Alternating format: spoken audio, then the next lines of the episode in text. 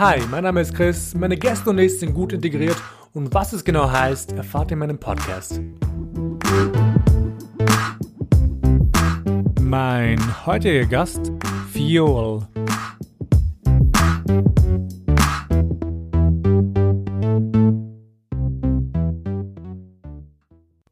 Hi, willkommen zurück zu einer neuen Folge von Gut Integriert. Ich darf euch gleich meine neue Gästin vorstellen, und zwar die Fiol. Wer sie genau ist und was sie macht, kann sie euch selbst sagen. Ich kann euch aber erzählen, dass wir in dieser Folge über Bildung sprechen werden und warum es manchen Mädchen im albanischsprachigen Raum abgesprochen wird, zu studieren oder Karriere zu machen, da eh ein Mann für sie sorgen wird. Welche Erfahrungen Fiol damit gemacht hat und was sie jungen Mädchen mitgeben möchte, hört ihr jetzt. Fiol, wie geht's dir und ähm, kannst du grob umreißen, wer du bist und was du machst? Hi, äh, mir geht's gut. Ich freue mich, heute dabei zu sein. Also danke für die Einladung. Und ja, ich Sehr bin gerne. Fiol. Ähm, meine Eltern stammen aus dem Kosovo. Äh, ich bin aber in Deutschland aufgewachsen.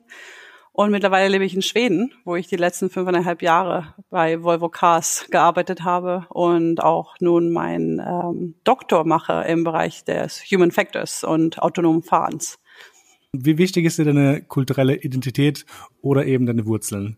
Äh, ja, wie du schon angemerkt hast, häuslicherseits aus dem Kosovo. Das möchte ich fast mal so ein bisschen betonen. Aber ich bin halt in Deutschland aufgewachsen und äh, ich selbst sehe mich, glaube ich, auch eher als jemand mit mehreren kulturellen Identitäten. Ähm, da ich mein ganzes Leben lang nur mal in zwei Welten aufgewachsen bin. Und da gibt's eben das, den albanischen äh, Hintergrund zu Hause und den deutschen in meinem Alltag, in der Schule, durch Freundschaften und so weiter. Und ist es eher so ein Mixed Identity Ding, kann man fast sagen. Und zu sagen, wie wichtig ist mir meine kulturelle Identität, das ist so schwierig zu beantworten. Eben weil es so eine Mixed Identity Geschichte ist für mich. Ähm, aber ähm, ich glaube, wenn man mit beiden Welten aufwächst, dann kennt man das, dass man ja ganz viel Nationalstolz haben muss, zum Beispiel von der albanischen Seite ähm, und das auch irgendwie ganz viele ähm, Wege zeigt. Aber das war nie so wichtig für mich. Also wichtig im Sinne ist für mich, dass wir haben tolles Essen, wir haben schöne Natur, wir haben äh, interessante Leute, die man auch überall auf der Welt kennt. Äh, ich glaube, da würde ich sagen, dass es da bin ich dann stolz oder das ist mir wichtig, wenn es um meine Wurzeln geht. Andernfalls würde ich fast sagen, ich bin ein bisschen von allem. mhm. Oh Gott. Kennst du noch diese Frage? Du warst bestimmt ähm, öfters in Kosovo in Urlaub. Ähm, wo gefällt's dir besser? Koma mir, Ktuaci. ja, oh ja.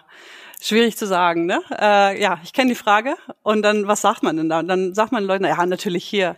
Aber sagen wir mal ehrlich, es ist Urlaub. Für mich war Kosovo Urlaub. Ich habe Kosovo das erste Mal ähm, in meinen Teenagerjahren gesehen. Das, und für mich, natürlich ist es toll, da ein paar Wochen rumzuhängen, gutes Essen zu kriegen, ähm, nichts zu tun den ganzen Tag. mhm. Ja, aber äh, will ich da leben? Andere Frage. Ich habe das, glaube ich, schon mal öfter thematisiert in, in ein paar Folgen. Aber mir wurde manchmal gesagt, ähm, falls ich Diskussionen hatte mit meinen Eltern oder Familienmitgliedern oder dem weiteren Umfeld, eigentlich mit jedem Albaner und jeder Albanerin. Aber ähm, dass mir gesagt wurde, dass ich zu österreichisch bin, weil ich irgendwie ein anderes Mindset hatte, was nicht irgendwie, in Anführungszeichen, Leute, ähm, nicht albanisch ist oder traditionell ist. I don't know. Ähm, hattest du das auch irgendwie damals in deiner, deiner Jugend, deinem äh, jungen Erwachsenenalter, dass dir gesagt wurde, du bist vielleicht zu deutsch oder zu modern oder vielleicht sogar jetzt zu schwedisch oder sonst was? Gab's das? Ja, ganz oft. Also das war auch so ein bisschen der Struggle, dass in Deutschland selber ist man halt das Migrantenkind. Äh, und wenn du dann nach Kosovo gehst, dann hört man immer so, so ah, German. Also look at the German, äh, schau dir die Deutsche an, sorry. Mhm. Jetzt bin ich gerade überall hingeslidet. ähm, genau, und das musste ich mir ganz oft anhören. Also wenn es dann darum ging, so wie macht man irgendwas und dann na, hatte ich irgendeinen Vorschlag oder habe gesagt, oh, da gibt's doch garantiert Regeln. so Deutsch, ja. Dann klar, war ich direkt die Deutsche und äh, wurde so ein bisschen belächelt und ich war halt nie wirklich die Albanerin in den Augen der Leute, die dort aufgewachsen sind. Ich sah ja anders aus, ich habe mich anders gekleidet, ich habe anders gesprochen. Ähm, ja, also die ganze die ganze Linie wirklich hat einfach nicht in deren Augen gepasst und auch meine Ansichten, wie du schon sagst, ich war nicht ähm, ja, ich war, weiß nicht, ob das modern jetzt ist, aber ich hatte eben andere Ansichten, wie das Leben sein sollte und äh, wie ich meine Tage verbringe. Fühlt sich bei solchen Sachen irgendwie fremd, wenn, wenn du dann sowas hörst wie, ja, du bist so und du bist so? Äh, ja, also ich glaube, als ich eine junge, junge Erwachsene war, mittlerweile bin ich 36, ähm, wow. Äh, und wenn ich so damit zurückdenke an die so 17, ähm, 18 Jahre alt und dann na, die Leute erwarten dann so langsam ein bisschen was von einem und dann hört man diese Sachen und zu dem Zeitpunkt war ja auch Kosovo gerade noch irgendwie neu für mich. Das waren so die ersten Jahre, die ich dann ähm, endlich da war und dann freut man sich, dass man die Familie kennenlernt und dann hört man das und dann fühlt man sich richtig fremd. Man fühlt sich tatsächlich auch richtig verloren. Also jedenfalls so ging es mir, dass ich für eine lange Zeit dachte, oh, endlich bin ich in diesem Land, wovon meine Eltern immer geredet haben. Man hört diese ganzen Stories und wie toll das ist. Und dann lernt man eben ne, Cousinen und Onkels und Tanten und weiß ich nicht kennen. Und dann wird man irgendwie ein bisschen so zur Seite geschoben und dann denkt man so, oh, hier gehöre ich also auch nicht hin. Weil in Deutschland gehöre ich ja auch nicht hin, weil ich eben das Migrantenkind bin. Und dann ist, also das war schwierig, richtig schwierig. Ja, ich, ich kann es nachvollziehen. Ich hatte oft dieses Gefühl tatsächlich, oder noch immer, aber ähm, wenn ich in Kosovo bin, ich fühle mich, wenn ich in einem Tisch sitze mit anderen Albanern und AlbanerInnen, ähm, sehr unwohl. Ich weiß auch nicht, wie ich mit denen reden soll. Nicht, dass sie nicht Anführungszeichen würdig sind, mit mir zu reden oder mhm. umgekehrt. Aber ich weiß einfach nicht, ich weiß einfach nicht, wo ich ansetzen soll, you know, ähm, mhm. weil ich, weil ich einfach das Gefühl habe, dass einfach die Welten ähm, das ist einfach verschiedene Welten sind und vielleicht bin ich auch nur überdramatisch, I don't know, oder einfach nur asozial, keine Ahnung. Aber mir, mir, mir, mir, mir fällt es einfach total schwer, so diesen, diesen gemeinsamen Nenner zu finden, sondern so, hi, ich bin, ich bin so und so, oder ich, lass uns reden über diese Sachen, die ich vielleicht erlebe in Wien oder in Berlin. Um, das ist echt traurig manchmal. Deswegen verstehe ich es voll, wenn du sagst, das ist irgendwie so einsam ab und zu. Ja, ja, ich kann tatsächlich genau diese Gefühle total nachvollziehen. Also ich glaube nicht, dass du asozial bist oder eine Drama Queen, ähm, aber okay. ich verstehe, dass du dich so fühlst. tatsächlich ging es mir auch oft so und ich ich denke ganz oft drüber nach, so diese Momente, wenn man so sagt so, oh, jetzt war ich mal wieder nach ein paar Jahren da und dann denkt man so, ich gehe jetzt hin und dann gehe ich mit meinen Cousinen aus oder Cousins oder ich treffe jemanden und dann sitzt man da und man fühlt sich so super awkward und man weiß irgendwie so gar nicht die Gespräche, also wo soll ich denn ansetzen? Finde ich mich da wieder? Oder manchmal werden auch Gespräche geführt und von einer von, von einem ja von einer Perspektive, wo ich überhaupt nichts mit anfangen kann und dann weiß ich gar nicht, sollte ich überhaupt was sagen oder nicke ich jetzt einfach freundlich und lächeln und dann ne, gehe nach Hause, wenn es dann Zeit ist, weil man fühlt sich dann so wie du passt hier gar nicht rein. Und meine Ansichten passen nicht rein. Und wenn ich das jetzt sagen würde, dann würde ich wahrscheinlich komplett merkwürdig aussehen. Und dann sagt man lieber gar nichts. Ne? Und dann sitzt man da und fühlt sich einfach fehl. Ja. Ähm, zum nächsten Thema. Und zwar, heute reden wir über Bildung, weil dir auch Bildung sehr wichtig ist. Ähm, was heißt das für euch Zuhörer? Ähm, wir sprechen über schulische und akademische Bildung, ähm, darunter aber auch die Hürden, die vor allem Frauen in den Weg gestellt werden, ähm, wenn diese sich entscheiden, studieren zu gehen oder eben Karriere zu machen. Ähm, hast du vielleicht bereits schon Erfahrungen damit gemacht, dass sie vielleicht Steine in den Weg gestellt werden? Ja, ähm, ich möchte nicht sagen, dass es Hürden per se waren, aber ähm, so, ja, ich war dann jemand, der ist zum, erstmal zum Gymnasium, okay, alles gut, und dann hat man gesagt, dann studiert man nochmal, okay, alles gut. Aber dann kam irgendwann der Punkt, wo dann echt viele Kommentare kamen aus dem Heimatland und ähm, also so wirklich eher so ein bisschen auch, ähm, äh, wie sagt man das denn so, mit dem Ellbogen so ein bisschen in die Seite rein, so, ja, was studierst du eigentlich noch? W wann bist du denn mal durch mit dem Studieren und äh, wie lange willst du denn noch Schule machen oder äh, Chkapodonmek Tonkic Kohl, so, was, was willst du denn mit all der Schule? Und dann, für mich war das total bekloppt eigentlich, dass Leute das sagen und auf der anderen Seite fängt man an, sich zu wundern, so ist denn irgendwas falsch mit mir? Und dann guckt man halt rum und man merkt so, ja, die erwarten eigentlich von einem, dass man so langsam sich niederlässt. Sprich, such dir einen Mann, Familie, weil du wirst ja alt. Und ich war dann halt auch jemand, der hat nicht nur einfach studiert, ich bin dann auch noch ins Ausland gegangen. Und da weiß ich, dass meine Eltern echt viel Gegenwind bekommen haben. Sie, wie können die denn eine Frau, also ihre Tochter alleine ins Ausland gehen lassen? Und bei mir war es dann erst in die Schweiz, war ja nicht so weit weg, okay, aber dann bin ich nach Korea für den Master. Und dann war natürlich so, okay, jetzt hat sie irgendwie Bachelor irgendwie ewig gemacht. Also ich habe das in der normalen Studienzeit übrigens alles absolviert, aber für die Leute, die dann diese Kommentare brachten, war das ewig und dann auch noch ins Ausland. Und was will sie denn dort und überhaupt? Und für mich war das halt alles Erfahrungen, die mich schlussendlich dahin gebracht haben, wo ich sein wollte mit meiner äh, Ausbildung. Ne? Aber für die war das einfach, was willst du denn die ganze Zeit mit allem Zeug? Was soll das denn? Und meine Eltern haben echt viel äh, Shit abbekommen, wenn ich das so sagen darf. Ich merke, das ist echt krass, ich merke so oft, was für ein riesiger Meilenstein, ich nenne es immer Meilenstein, so ein Meilenstein des Heiraten ist bei uns oder dieser, einfach dieser, diese Tatsache, irgendwann zu heiraten, ähm, eine Familie zu gründen, das äh, tut einfach so ein krasses Gewicht haben in unserem Leben, finde ich.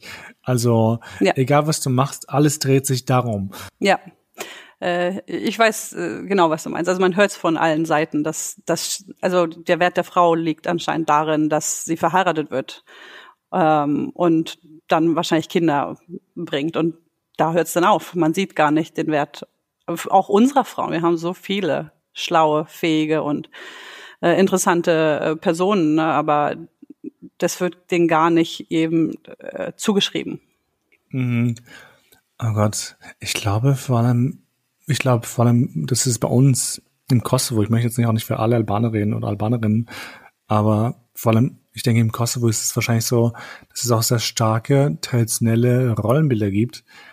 Mhm. Ähm, und Männer tun halt arbeiten, bestenfalls irgendwas mit ihrem Körper oder irgendwas in einer Baustelle oder irgendwo im Bau, keine Ahnung, auch wenn sie nur Fliesenleger sind.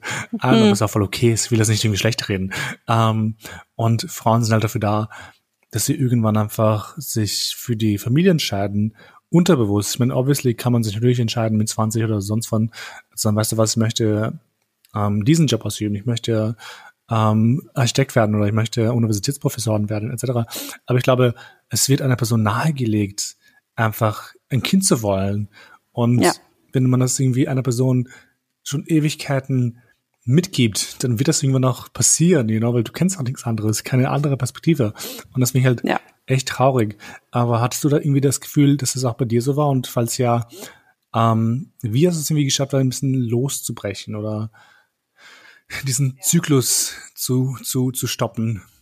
Ja, äh, absolut das Gefühl gehabt und auch, äh, ich glaube, Momente, wo man dann da gesessen hat und sich gewundert hat, ähm, okay, das wird jetzt von mir erwartet, aber ist es das, was ich, also wie, wie vielleicht sogar Momente, wie, wie mache ich das denn? Also, how do I make this happen?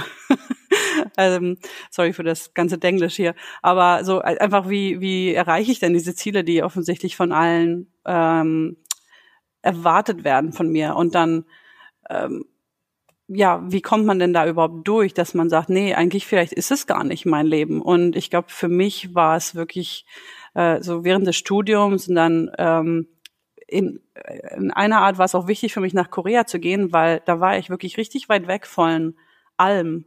Und plötzlich war es dann halt ich und ich musste Entscheidungen treffen und ich musste happy sein mit was auch immer ich da mache und dann, selbst wenn ich, als ich zurück nach Deutschland kam, habe ich gemerkt, okay, ich bin so weit weg von dem Leben, was ich davor gemacht habe, dass mir das irgendwie geholfen hat. Und dann der nächste Schritt war tatsächlich Schweden. Ähm, ich habe entschieden, ich gehe nach Schweden für einen Job. Ich gehe nach Schweden, um sogar meinen Doktor zu machen. Das heißt, noch mehr Schule. also in den Augen dieser Leute halt. Und ähm, zu dem Zeitpunkt habe ich es einfach gemacht, weil ganz ehrlich, es gab nichts Besseres für mich zu tun. Und ich hatte kein Interesse auch ähm, es gab so eine Phase, wo ich diese, wo ich albanische Männer nicht daten wollte, weil ich habe es versucht in meinen Zwanzigern, auch wegen diesem Push, dass man ja jemanden finden muss und so. Aber selbst da habe ich halt, äh, wo ich dann dachte, na gut, das sind halt junge Männer in meinem Alter, die müssen ja ähnliche Ansichten haben. Aber nee, dann selbst da triffst du Leute, die dann dich belächeln, wenn du von deinem Job und deiner Karriere erzählst, die ich zu dem Zeitpunkt auch hatte. Ich war ein Manager in einem in einem äh, Automobil ähm, Consultancy äh, und ähm, wenn du dann mit mit jemandem geredet hast und die haben dann ja teilweise auch wirklich Jobs gehabt, die eben nicht mal ein Studium vorausgesetzt haben, was an sich für mich war das kein Problem, aber für die, da war überhaupt kein Verständnis dafür, was ich mache. Und dann wurde man so ein bisschen belächelt und wenn man über einen Job erzählt hat und dass man vielleicht ein, äh, eine Reise für den Job auch gemacht hat, also so ein Business-Trip, Und dann hört man so Sachen wie, na, du musst dich einfach nicht über so den Job stressen, weil ich kümmere mich schon um dich, dann, wenn es soweit ist. Und dann denkt man sich so, hallo, ich verdiene dreimal oder viermal so viel wie du. Wer soll sich hier um wen kümmern, ne? Ich frage mich beispielsweise, wie machen das wahrscheinlich Paare, also traditionelle Paare in Anführungszeichen, ähm, also auch, auch Heteropaare in dem Fall, ähm, wenn die eine Person ähm, in, in, in, in Elternzeit gehen möchte zum Beispiel, also mm. die Grenz für alle Österreicher. Ähm, und das Ding ist, ich glaube, normalerweise bleibt hier die Person in Karenz, ähm, die vielleicht weniger verdient, you know. Und es, wenn die Frau macht vielleicht mehr, mehr verdient, ja, gell, wenn die Frau, wenn die Frau mehr verdienen sollte, dann macht es ja voll Sinn, dass sie vielleicht arbeiten geht, you know, und nicht der Mann arbeiten geht, wenn irgendwie vielleicht nur die Hälfte bekommt. Ähm, aber ich glaube, vielleicht liegt da irgendwie so ein Mini-Problem, dass irgendwie Männer sagen so, ja, nee, das ist irgendwie gegen mein Ego, dass ich das mhm. Kind ähm, auf, äh, soll oder halt auf das Kind aufpassen soll, wenn du halt arbeiten gehst. Was, weil das ist deine Rolle als Mutter, das Kind zu erziehen. Und es ist meine Rolle als Vater, ähm, für euch zu sorgen, was eigentlich auch so ja. toxisch ist. I can, das ist so schrecklich, ja. genau, das ist das, was man dann so, ja, wo man dann so steht. Ich glaube, das waren die Momente für mich, wo ich sagte, okay, weißt du was? Vielleicht gibt's, also vielleicht wird das nichts für mich. Und zu dem Zeitpunkt war es so, ich muss ja einen Albaner heiraten, so diese Idee, ja. Ähm, und dann dachte ich so, lieber keinen als das, weil was soll denn diese, also wer sagt denn auch, dass ich morgen zu Hause bleiben will? Und gefühlt wollten halt alle mit denen man sich so umtrieb. Also nicht alle natürlich. Es gibt auch ob, natürlich Leute, die anders aufgesetzt sind, ne? aber äh, da war sie, sie sehe das, ja, du musst zu Hause bleiben als Frau und vielleicht sogar einfach gar nicht mehr arbeiten, weil ich bringe ja das Geld und ich kümmere mich um dich. Und man denkt sich so, wow, interessanter Standpunkt. Und dann, ich glaube, die Abnabelung passiert dann einfach über sehr lange Zeit und ist auch nicht einfach, aber ich glaube, das war dann für mich einfach dieses Sache zu sagen, ich gehe jetzt nach Schweden, ich mache was auch immer ich mache und Leute sollen mich in Ruhe lassen. Und das musste ich dann auch ähm, um meine Eltern irgendwie klar machen. Also die haben jetzt nicht gesagt, oh, du musst heiraten. Also Gott sei Dank waren die nie so, aber ähm, da war schon so diese Idee, dass wir wollen ja, dass du glücklich bist und dann ist es na gut, dass du jemanden findest, ne? Aber ich habe dann gesagt, also nicht auf nicht für diesen Preis. Ja. Ich, ich glaube, also vielleicht bin ich einfach sehr gebiased, aber ich glaube, man muss sehr viel aufgeben. Ähm, und sich sehr einschränken, wenn man, wenn man diese traditionellen Erwartungen erfüllt. Ich weiß zum Beispiel, mhm. ich meine, ich glaube, du hast andere, andere Struggles etc. erlebt wahrscheinlich.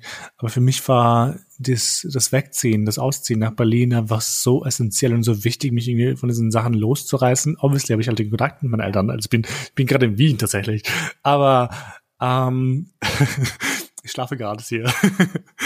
aber, aber nee, ich bin, ich bin gerade in Wien und das Ding ist, ähm, natürlich habe ich diese Connection mit meinen Eltern noch immer in meiner Familie und sie ist mir total wichtig, meine Familie.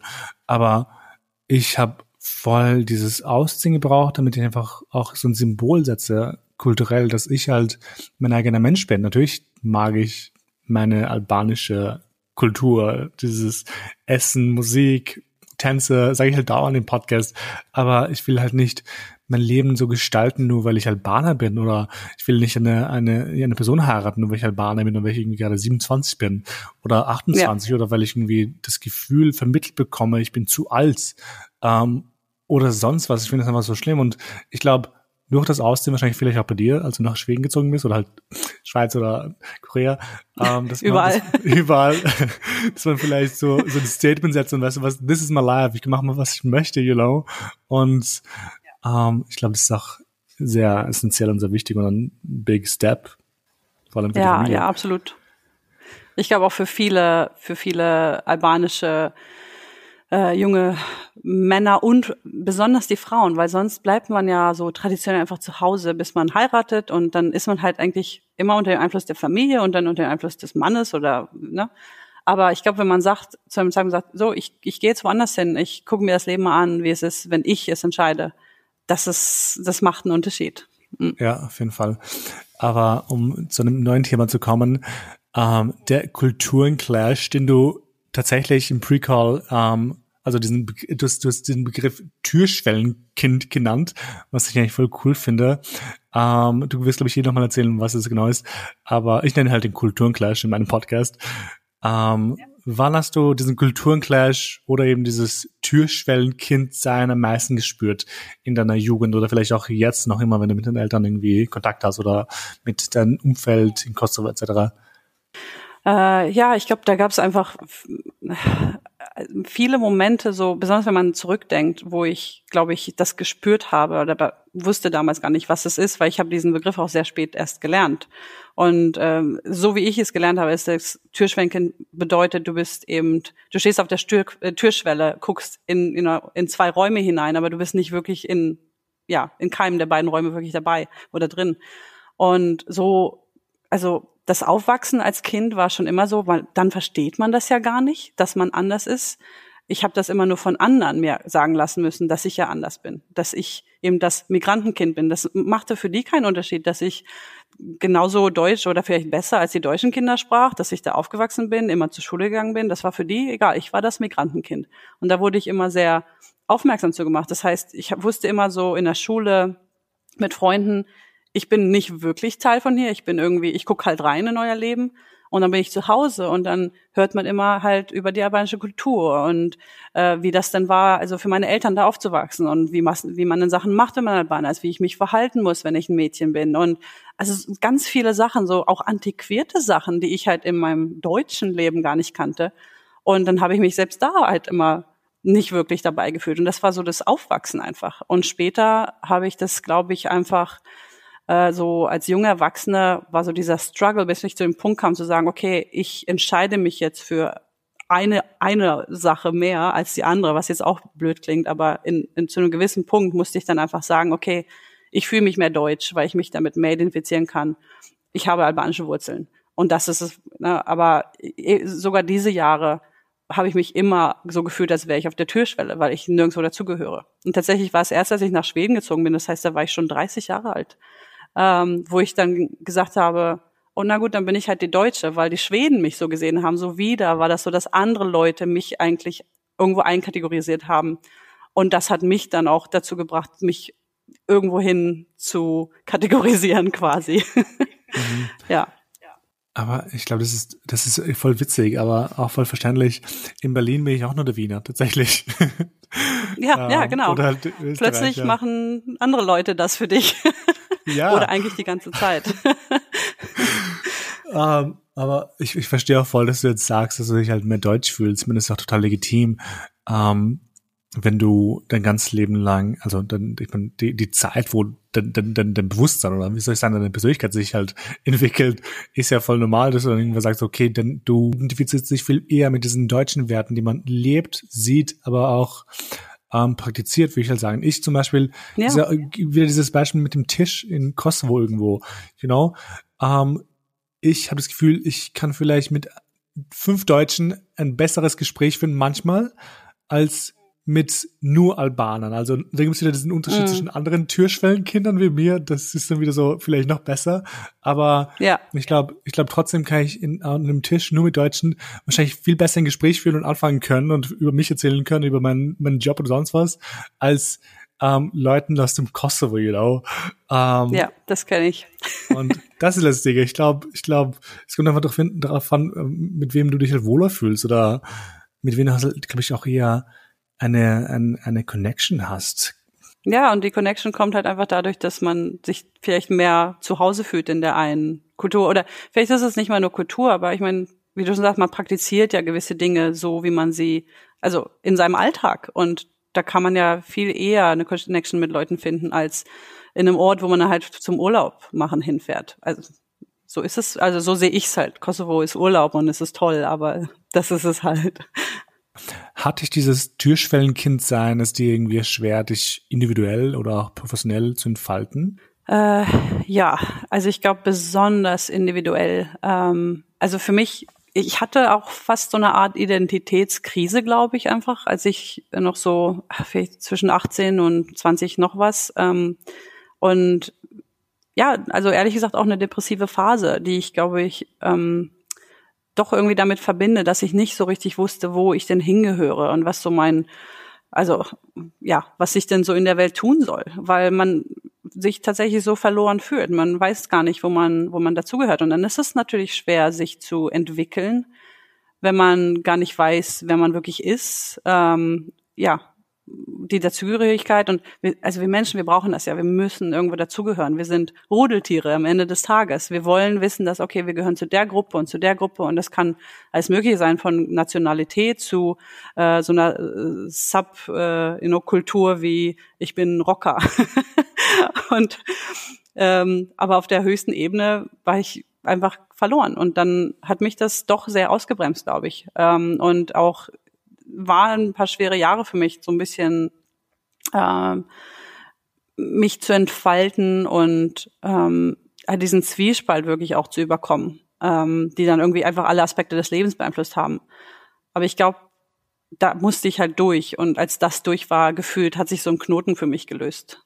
Und dann war ich, dann war es schade und traurig zu sagen, okay, ich, ich stoße jetzt einen Teil so ein bisschen ab oder ein bisschen raus, äh, nicht, dass ich es komplett, also ich habe nicht den Kontakt abgebrochen oder alles. Ich, ich, wie gesagt, liebe immer noch ähm, Essen und Leben und Leute und wahrscheinlich heute mehr als damals. Aber es ist, weil ich sagen konnte, ich nehme das jetzt raus und das ist, also hier ist ein Kern und das ist ein, das ist so das nächste, was um mich herum ist, weil es ein Teil von mir in irgendeiner Form ist.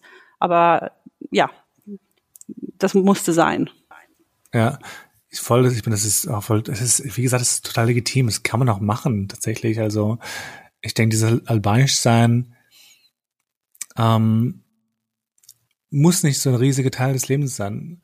Ähm, was, was ich sagen wollte. Bei mir, bei mir war das Ding so, ähm, ich hatte auch so eine leichte, oder ich weiß nicht, semi-große, keine Ahnung, Identitätskrise, ähm, weil ich irgendwie nicht genau wusste, ähm, wer ich bin. Also, ich meine, ich wusste schon, aber mir wurde halt dauernd gesagt, ja, du verhältst dich so und du sollst dich ja nicht so verhalten, weil so ist es halt nicht, wie mhm. dich gerne sehen wollen würden oder du bist nicht albanisch genug oder ähm, mein Vater meinte mal zu mir, auch wenn du der Präsident von Österreich wärst, wärst du trotzdem Albaner. Ähm, was auch stimmt. ja. Also ja, aber, ja, absolut. aber aber trotzdem darf ich halt meine politischen Ansichten haben, die jetzt nicht unbedingt albanisch, Anführungszeichen sind. Ich weiß nicht, was das heißt. Ja, um, was auch immer aber, das ist. Whatever that is. Aber für mich war dann ein großer Teil meiner Identität, ich glaube, dieses Migrantsein tatsächlich. Also ich habe mich sehr wohl gefühlt mm. mit mhm. anderen Migranten. Ähm, aber jetzt äh, Leuten wie, wie mir tatsächlich, also eh Leute, die, die in diesem Zwiespalt waren, ähm, was witzigerweise auch dieser Grund war für diesen Podcast.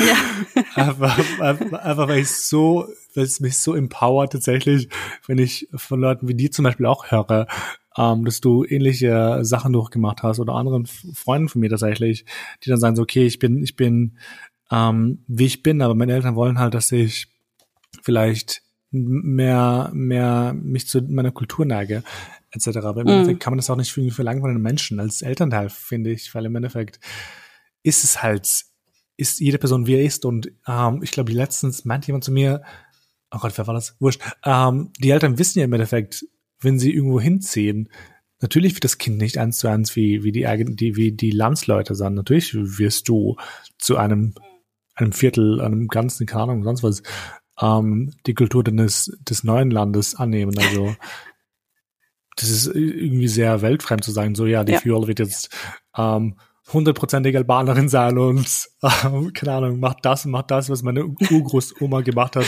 im Garten, you know, ähm, ist halt nicht genau. fair für die, für die Person. Ich erkenne das aber auch, dass dieses Gespräch auch mit Eltern, wo man dann so Momente hat, wo die Eltern irgendwie was von einem erwarten und äh, ich also ich hatte tatsächlich auch Gespräche und wahrscheinlich mehr als eins auch, aber mit meinen Eltern, wo ich dann da stand, gesagt habe, ich kann nicht das sein, was ihr wollt, weil ich nicht in Kosovo aufgewachsen bin. Ich bin in Deutschland aufgewachsen. Das heißt, ich habe ganz andere Ansichten und Erfahrungen gemacht ähm, als ihr. Und abgesehen davon, dieses alte Kosovo, wo die herkommen, das gibt's ja auch gar nicht mehr. und das, das muss sie halt selber zugeben. Das Kosovo, in dem sie aufgewachsen sind, es existiert auch nicht mehr. Und ähm, witzigerweise, ich glaube, was irgendwann irgendwie für uns so eine Konsolidation war, dass meine Eltern eingesehen haben, na, wenn wir jetzt nach Kosovo gehen, fühlen wir uns auch nicht mehr so zu Hause, weil sich so viel geändert hat. Und ich glaube, das war das erste Mal, wo sie dann, glaube ich, irgendwie vor mir standen und ich, ich weiß noch, dass ich so perplex war, weil sie sagten, ja, du hast recht. und wir so, was? Wie ist das passiert? genau, aber ne, das ist halt für die braucht es auch Zeit, ne, dass man so merkt, okay, Kosovo ändert sich auch. Ja. Ich glaube, ich glaube, meine Mutter, also ich, ich erinnere mich, aber immer wenn, wenn wir in Kosovo sind und in der, in der Stadt spazieren, ich glaube, sie ist immer so leicht angenervt von von der Art und Weise, wie die, wie die Städte dort irgendwie erhalten sind. Und so, ja, ja. das wäre nicht der Fall in Wien und ist das und ja, sie dir recht. Aber ähm, genau. so, du bist jetzt, du bist jetzt diesen, diesen ganz anderen, ich sag's mal, Luxus gewöhnt. Genau, also ja. ich glaube, die Art und Weise Wiener vielleicht die Stadt äh, pflegen, also die Wiener Stadtleitung tatsächlich, nicht die Wiener selbst, mhm. aber einfach andere, genau, aber auch einfach so ein Lebensstandard. Und ich glaube, dass aber auch unsere Eltern sich leicht angepasst haben, nur es vielleicht noch nicht so wissen, weil sie halt trotzdem aufgewachsen sind in Kosovo, aber sie sind trotzdem andere Menschen geworden. Aber vielleicht tun sie das noch nicht ganz reflektieren, genau. Nee, wahrscheinlich nicht, genau. Ja, mein, mit meiner Eltern ist das gleiche. Ich meine, 35 Jahre in Deutschland. Du kannst nicht sagen, dass du dich nicht angepasst und verändert hast.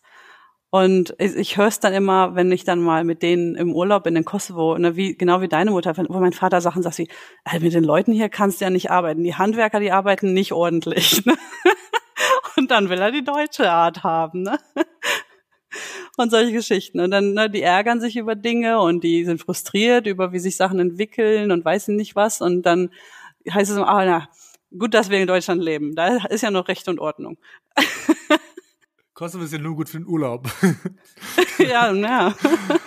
und für, und für Besucher. Ähm, ja. Oh Gott, I love it. Aber ähm, wie war es eigentlich für deine Eltern, als du nach Schweden gezogen bist? Was oder nicht nur nach Schweden gezogen bist? Ich meine, du hast ja dich entschieden, ähm, quasi zu machen, was du möchtest, was du für richtig hältst. Ähm, Gab es irgendwie Konflikte oder irgendwie ähm, Reaktionen, dass du dich entschieden hast, in Anführungszeichen nicht dieses 0815 Leben einer typischen Albanerin zu leben. Und by the way, Leute, das meine ich auch nicht böse. Aber ich meine dieses Copy-Paste Leben, was halt viele Leute irgendwie mhm. ähm, sich irgendwie erlegt bekommen. Just to, to, ich will einen Shitstorm vermeiden. Anyway.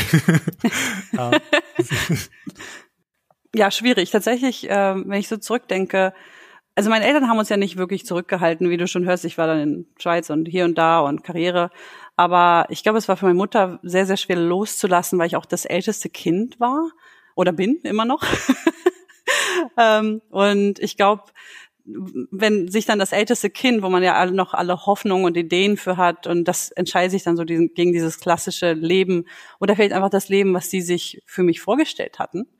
Ähm, das ist, glaube ich, schwierig und da hatten wir definitiv unsere Kämpfe ähm, oder auch mit meine Geschwister, weiß ich auch mit ihnen, also wir alle irgendwie ähm, wenn es darum ging, wie, wie stellen wir unser Leben denn vor und mit wem äh, und äh, ja, was ihre Vorstellungen dann im Gegensatz dazu waren.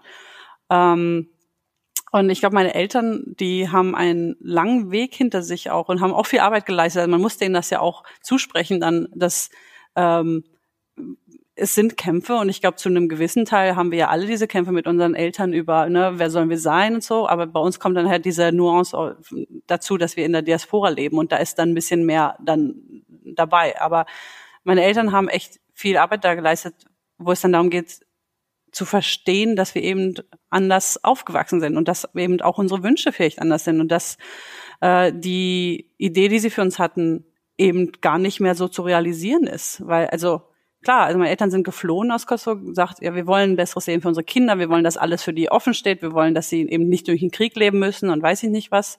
Und dann hatten sie, glaube ich, trotzdem so, die Idee, dass, na, die finden dann trotzdem einen Albaner dort und dann ne, gibt's Kinder und dann weiß ich nicht was.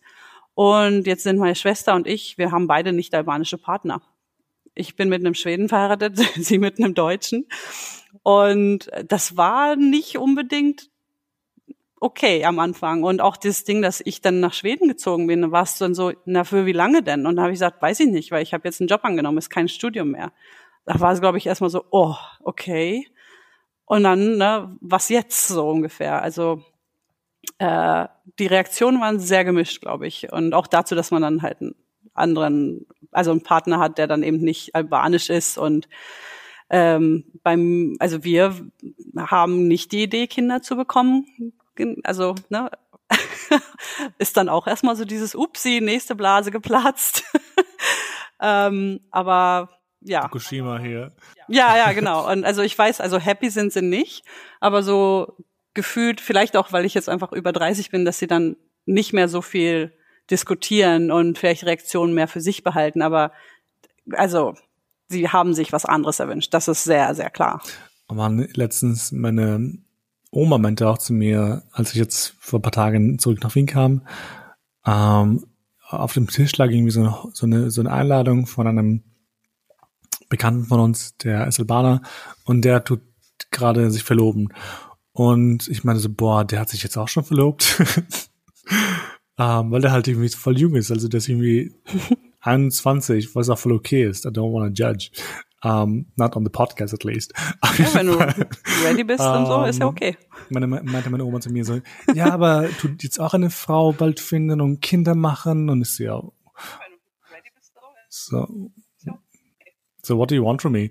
Um, dann sie meine, ja, nee, es ist ja, es ist ja gut zu heiraten und das Ding ist, um, das ist immer die Antwort von meinen Eltern und meiner Oma, wenn es um sowas geht, Mirasht Mumortu. Und das heißt halt, es ist gut zu heiraten. Und wenn ich halt frage, so, warum genau oder so, einfach nur ein bisschen mehr Input bekommen möchte oder rauskitzeln möchte aus Provokation, gibt's halt mhm. nichts weiteres. Das Einzige, was ich dann vielleicht sowas höre, ist, ähm, und das finde ich echt schlimm, sowas wie, ja, aber dann kann sie irgendwie, ähm, dann ist halt da und ist eine Nus, halt eine Braut oder macht Kaffee für uns oder ähm, mhm macht die Wäsche so ein Scheiß halt. Und ich bin so, ja, danke, aber ich kann auch die Wäsche machen und kochen und Kaffee machen, you know, like, ja. I don't need a partner for that, also, thank you. aber wenn ich irgendwie, wenn ich, das ist, ja. das ist nicht, das ist nicht der Grund für mich irgendwie, ähm, zu heiraten. Und ich muss zugeben, ich glaube, ja, wenn man in einer Beziehung ist, ähm, kann man natürlich seinen Partner, seine Partnerin irgendwie rumkommandieren ab und zu, aber das ist eine andere Ebene, you know? Das ist nicht, du tust nicht heiraten, um das zu erzielen. Ah, das ist, das tut mich voll aufregen, to, to be honest. I don't like people. Äh, mich auch. Also für mich ist das so ein bisschen moderne Sklaverei, dass man sagt, wir holen uns da jetzt eine Braut, damit die hier sauber machen kann und Essen kochen und uns die Füße massieren oder weiß nicht. Also ich meine, was ist denn das für eine Idee? Äh, dass da man so eine Person beiseite stellt für diese Jobs im Haushalt, die man eigentlich immer selber gemacht hat, oder? Ja, es war, das war auch mal so ein, so ein Ding, mein, mein Schwager meinte mal zu mir, so, ja, wann heiratest du jetzt? Weil mein Bruder wird jetzt heiraten im, im Sommer. Ähm, und ich meine so, ja, kein, warum, warum sollte ich, kein Interesse. Ähm, vor allem, ich teile mein, mein Privatleben noch mit niemandem zu Hause. I have a private life, falls meine Familie das hört. Aber, ja, anyway. ähm, und und er meinte dann zu mir so, ja, dann kann sie dir halt Kaffee machen. Dann macht sie uns Kaffee. Na schön. Also sie tut uns irgendwie, wie ist das auf, das ist auf Deutsch? Uns irgendwie bedienen, keine Ahnung. Pass auf. Ähm, bedienen, ja. Okay. Geh in den Kaffee und lass dich bedienen, falls du bedient werden möchtest. It's, I don't know. Keep me out of it. Herrlich. Um, aber ja. Um, so viel zu meinem Familiendrama. um, ich, Kennen wir alle. Ich würde, ich würde einfach ins nächste Thema springen und wieder ein bisschen in die Richtung Karriere gehen. Um, und zwar, denkst du, es wird Frauen in albanischsprachigen Ländern abgesprochen, allgemein der Karriere nachzueifern? Und falls ja, warum glaubst du das? Ja, leider glaube ich, dass tatsächlich ähm, und das ist natürlich nicht die ganze Gesellschaft, aber ich glaube, dass ein Großteil der albanischen Gesellschaft seine Frauen eben immer noch als ähm, Eye Candy und die Frau von jemandem sieht und eben nicht als stark und intelligent und fähig. Und ich glaube, das halt auch einfach aus persönlicher Erfahrung, die, wie ich sie eher auch geschildert habe. Und ich glaube, viele Frauen auch ähnliche Erfahrungen gemacht haben.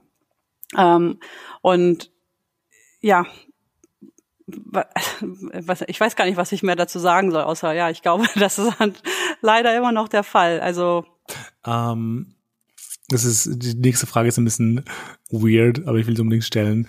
Ähm, welche Bestimmung hat eine Frau deiner Meinung nach in der albanischen Community? Oh, ähm, ich glaube, dass Frauen noch oft unterschätzt werden und es eben keine, also es, sie erfahren keine Gleichberechtigung und das bedeutet natürlich auch, dass ich glaube, die haben nicht viel Selbstbestimmung. Also man erlebt noch oft, wie Frauen in den Augen der Gesellschaft so einen Status als Sekretärin haben, wenn es um Karriere geht zum Beispiel. Und allgemein gibt es, glaube ich, auch einfach zu viele Haushalte, wo Frauen oder heranwachsende Mädchen keine eigene Entscheidung treffen dürfen äh, über ihr Leben. Also äh, wie ich schon auch eher sagte, bis man irgendwie mal tatsächlich auszieht von zu Hause, ist man einfach immer unter Einfluss der Familie. Und ich erinnere mich zum Beispiel auch an ein Mädel, ähm, ich habe sie auf einem Albaner-Treff kennengelernt. Also gab es echt eine Zeit, wo ich andere Albaner so in, in Deutschland ne, treffen wollte, weil ich wollte, ich dachte vielleicht, ne, verstehen die mich besser. und, ähm, und dieses Mädel, wir hatten viel gemeinsam. Ähm, wir haben beide studiert, beide in einem eher männerlastigen Bereich, ähnliches Alter. Und wir haben darüber geredet, dass ich bei dieses Auslandsstudium machen werde.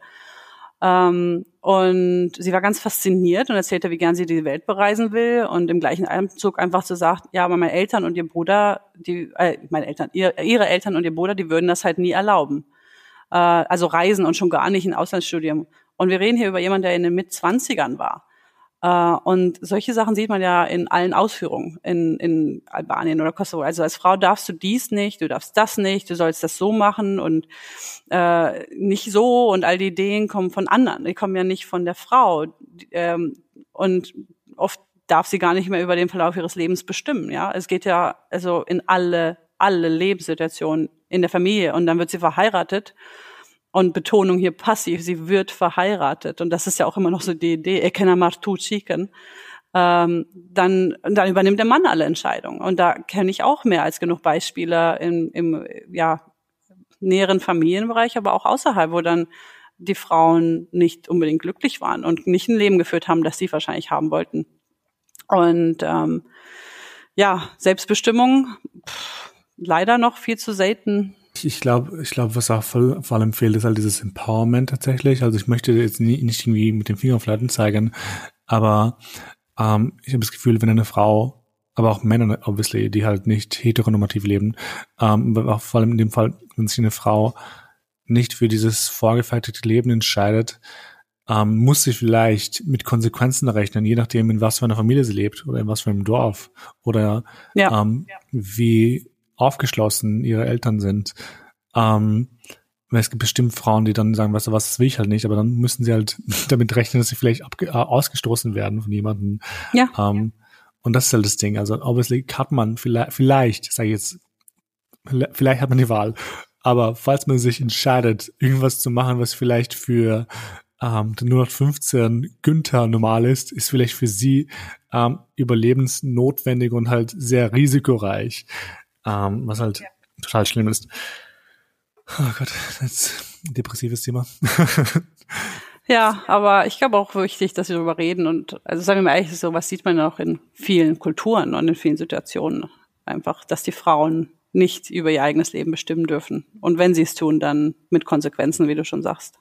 Ja, findest du, wir sind auf einem Weg der Besserung im albanischsprachigen Raum oder muss sich da noch viel tun? Ähm, ja, tatsächlich glaube ich, dass die Wahrnehmung der Frau sich ändert. Also wenn man so ein bisschen verfolgt, was vielleicht so im äh, ja, populären Politikbereich und sowas passiert, äh, ist es vielleicht schleichend oder es fühlt sich vielleicht schleichend an, aber äh, ähm, vor allem im Kosovo zum Beispiel habe ich gesehen, Frauen kämpfen für ihre Rechte und die Gleichstellung. Sie kämpfen auch für weniger Übergriffe und gegen häusliche Gewalt und also all diese Themen, die gefühlt, da gibt es einfach noch gar keinen Schutz für die Frauen.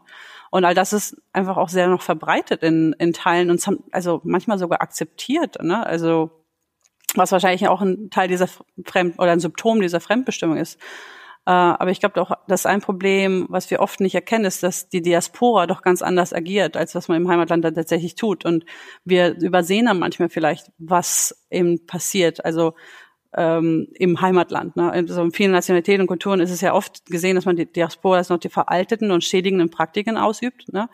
weil man da die Idee hat, dass man die Kultur irgendwie schützen muss und an die Kinder weitergeben und die Kinder müssen ihre Wurzeln kennen, ne, all das. Aber das Problem damit ist einfach, dass die Kultur etwas ist, was ja wächst und sich ständig verändert und nicht statisch ist. Und das heißt, während die Diaspora noch an diesen veralteten Ideen festhält, entwickelt sich das Heimatland ja stetig weiter und auch anders, als man es vielleicht irgendwie vorhergesehen hat. Und äh, man sieht man sieht sowas auch an der Sprache, ja. Die Sprache verändert sich stetig und ist, ist so ein Spiegel der Kultur. Aber ich glaube, man sieht in, in jedenfalls ich fühle, dass in Kosovo wird viel getan und man sieht Frauen mehr und mehr einfach äh, zu sagen, ich möchte aber meine Karriere und ich möchte keine Kinder und ich möchte entscheiden, wen ich heirate und na, ich möchte nicht dieses Leben führen, aber es ist ein Kampf, es ist immer noch ein Kampf für diese Frauen. Auf jeden Fall. Ich glaube, an dieser Stelle ist auch irgendwie voll wichtig, ähm, wie gesagt, sich irgendwie zu bestärken, Frauen gegenseitig tatsächlich, oder nicht nur Frauen, sondern auch Flinters, ähm, mit kleinem Sternchen. hm. Und, aber auch, aber auch, ich bin so woke, aber auch Männer tatsächlich, ähm, dass sie, dass sie, dass sie Allies sind und ähm, eingestehen und sich bewusst werden, dass eine Frau auch ihre hat sich so komisch an auch zu sagen, aber dass eine Frau ihre eigenen Rechte hat, ihre eigenen, sich, sich selbst für sich bestimmen kann, etc. Ja. Ähm, und nicht ähm, ein vorgefertigtes Leben leben muss oder eingeschränkt werden muss. Aber auch für Männer. Männer sollen das auch nicht machen. Sie müssen auch nicht irgendwie ähm, die Familie ernähren, weil sie ein Mann sind. Ähm, ich glaube, da muss sehr viel, sehr viel passieren tatsächlich strukturell. Ähm, in vielen Ländern, aber in dem Fall wirklich in, in Kosovo, in Albanien natürlich auch ich hoffe nur, dass wir auf einem richtigen Weg sind. Ähm, ich glaube tatsächlich, ich glaube tatsächlich, dass jeder Einzelne dazu beiträgt, dass sich etwas ändert. Auch unter anderem du tatsächlich. Also ich glaube, das ist auch sehr toll, was du machst. Und auch wenn es vielleicht für dich, I don't know, wie groß oder wie klein diese Schritte sind. Aber ich glaube, dass es halt sehr empowernd sein kann für deine Verwandten zum Beispiel, andere Mädchen, ähm, die vielleicht zu dir hochschauen oder so. Ähm, ja, ich hoffe vielleicht, dass ich irgendwann vielleicht für meine kleinen Neffen und meine Nichte irgendwie so ein Mini-Fabel sein kann. ähm, ja, absolut. Ich glaube, es ist super wichtig, dass die das sehen. ja, das ist echt gut, irgendwie so Vorbilder zu haben, weil ich weiß damals, ähm, boah, ich bekomme Gänsehaut, weil mein, mein Cousin, ähm, ich habe immer zu ihm hochgeschaut als Kind ähm, weil er, er war Model oder ist noch Model tatsächlich, aber ist, mhm. hat die Welt, hat die Welt bereist. You know, er war als Model tätig in Brasilien, irgendwo sonst wo in den USA, ähm, hat ein Buch irgendwann geschrieben, Fotografie gemacht, studiert. Er hat halt gemacht, was er machen wollte. Und für mhm. mich war es immer so, immer so, also ich will jetzt nicht sagen, ein Vorbild im Sinne von, ich wollte sein wie er, aber ich wollte irgendwie so frei sein wie er tatsächlich und machen können, was ich wollte. Ähm, und das ist halt ja. für mich immer so bestärkend. Und ich glaube, das brauchen wir halt mehr in diesen Communities, wo es vielleicht sehr viel Unterdrückung gibt. Ja, ja absolut. Ja, ich glaube, äh, diese Rollenbilder, äh, die sind wichtig, wie du schon sagst. In, an, du siehst es ja an dir selbst und dann du kannst halt das nächste Rollenbild sein und dann der nächste und der nächste, wie du sagst, man, so ein, zwei Leben, die man da irgendwie ein bisschen berührt oder unterstützt oder verändert. Ich glaube, das macht einen Unterschied. Anders gibt's halt kein, keine Änderung. Ja, definitiv. Aber wir sind fast am Ende angelangt. Wir haben noch zwei Fragen. Und zwar, mhm. ähm, mhm. es macht mir voll Spaß, mit dir zu reden. Ähm, mir auch. So, wo ist die Frage? So, hier ist sie. Ähm, was möchtest du jungen Mädchen mit auf den Weg geben, die das gerade hören? Ähm, ja, es schließt tatsächlich ein bisschen daran an, was du, was du gerade auch gesagt hast. Also der Grund, warum ich auch dann am Ende hier zu Gast sein wollte, war, also unter anderem meine Cousine, die auch bei dir zuhört, die ist auch aus Österreich. Ähm, also sie ist einiges jünger äh, als ich, also so zehn Jahre jünger. Und ich wollte einfach ähm, ein Beispiel sein, also für junge Mädchen und Frauen und denen irgendwie eine Perspektive geben, dass ja man kann einen anderen Weg gehen und äh, dass sie halt auch fähig sind. Also ich, ich, ähm, ich erinnere mich zum Beispiel mit, äh, ich habe tatsächlich zwei Cousinen, die so ungefähr zehn Jahre jünger sind und die sind, also zehn Jahre hört sich jetzt nicht so lang an, aber die sind doch in einer ein bisschen anderen Welt aufgewachsen als ich, aber auch doch mit ähnlichen so Problemen. Und besonders die eine Cousine, die hat tatsächlich immer in ihrem Familienumkreis viel gehört von also, ne, sie soll sich nicht so, äh, sie ist so dumm und sie soll sich nicht so, ne, also sie soll nicht so nach den Sternen greifen und die soll einfach nur die Schule fertig kriegen und irgendeine Ausbildung machen und dann ne, so off you go so ungefähr. Und das hat sie tatsächlich so limitiert, dass sie bis ähm, vor wenigen Jahren ähm, einfach auch, also sie hat da genau das gemacht. Sie ist auf die Realschule gegangen, hat danach ähm, ihren ähm, eine Ausbildung gemacht und hat dann so ein bisschen vor sich hergearbeitet, hat's gehasst. Und dann hat sie erst vor wenigen Jahren gesagt, weißt du was, ich gehe jetzt noch und mache mein Fachabi. Und nach meinem Fachabi gucke ich mir nach dem Studium um. Weil das ist, was sie eigentlich machen wollte. Und das hat sie so lange gebraucht. Und wir hatten dann mal ein Gespräch, wo sie sagte, ja, es hat mir einfach geholfen, dass, also sie sagte es mir, es hat mir geholfen, dass ich dich und deine Schwester gesehen habe, dass ihr einfach weitergepowert habt, weil ihr es wolltet. Und dass ihr, dass ihr es halt machen konntet. Und dachte ich so, ja, vielleicht kann ich es ja auch. und das war wirklich, ähm, warum ich dachte, okay, ich wünsche, ich hätte so ein Format gehabt und solche Gespräche, ne, wie du es jetzt hier führst, als ich jung war, weil das hätte mir geholfen zu verstehen, dass man nicht allein ist und dass man die Welt auch ein bisschen anders wahrnehmen kann als das limitierte Bild, was man sonst nur so zu sehen bekommt im so direkten ne, Kreis. Und ich wünsche mir, dass junge Frauen wie meine Cousinen niemals an sich zweifeln. Und das möchte ich denen auf den Weg geben. Also, dass sie es schaffen können und ähm, dass, was auch immer für Worte sie dann von Leuten hören, dass sie, das muss sie nicht limitieren. So wholesome, oh Gott. so süß. Oh Gott, das ist echt cute. Um, ähm, ich bin gerade ungerührt, sorry. Um, Ah, okay, kurze, aber kurze, es ist wichtig für mich, also. Glaube ich dir, das ist, das ist echt schön und ich finde es auch voll toll, dass du das ähm, auch so siehst. Ich glaube, es ist ultra wichtig, wie du schon sagst, ähm, Menschen, für Menschen ein Vorbild zu sein. Ich meine, vielleicht nicht aktiv, aber einfach, genau, dass, dass Leute einfach andere Perspektiven sehen oder Sachen hören etc. und spüren, dass sie nicht ganz alleine sind oder dass sie halt nicht perspektivenlos sehen vielleicht. Das ist, ja. ich, sehr essentiell. Aber ja. Und auch zu wissen, dass ja, auch wir albanischen Frauen können ne, alles haben. ja, ja, definitiv. ähm, das ist gerade so random, was ich jetzt sagen werde, aber die Frau hinter ChatGPT ähm, ist Albanerin. Obviously, ich möchte ja, jetzt nicht irgendwie ihren Erfolg ähm, knüpfen an ihren Albanisch sein, aber mich hat irgendwie voll gefreut zu hören, dass sie eine Albanerin ist. Weil ich glaube, sie ist, das ist irgendwie so, boah, weißt du, Albaner hast, von Albanern hast du meistens nur sowas wie ähm, Mafia-Bosse und Drogen irgendwo und ja, ja genau. Wie machst du denn dein Geld? Ohne Scheiß. Und das ist so. Oder irgendwelche Boxer, you know? Und ähm, was doch voll ja. legitim ist, das mit dem Boxen, nicht mit dem Mafia-Scheiß.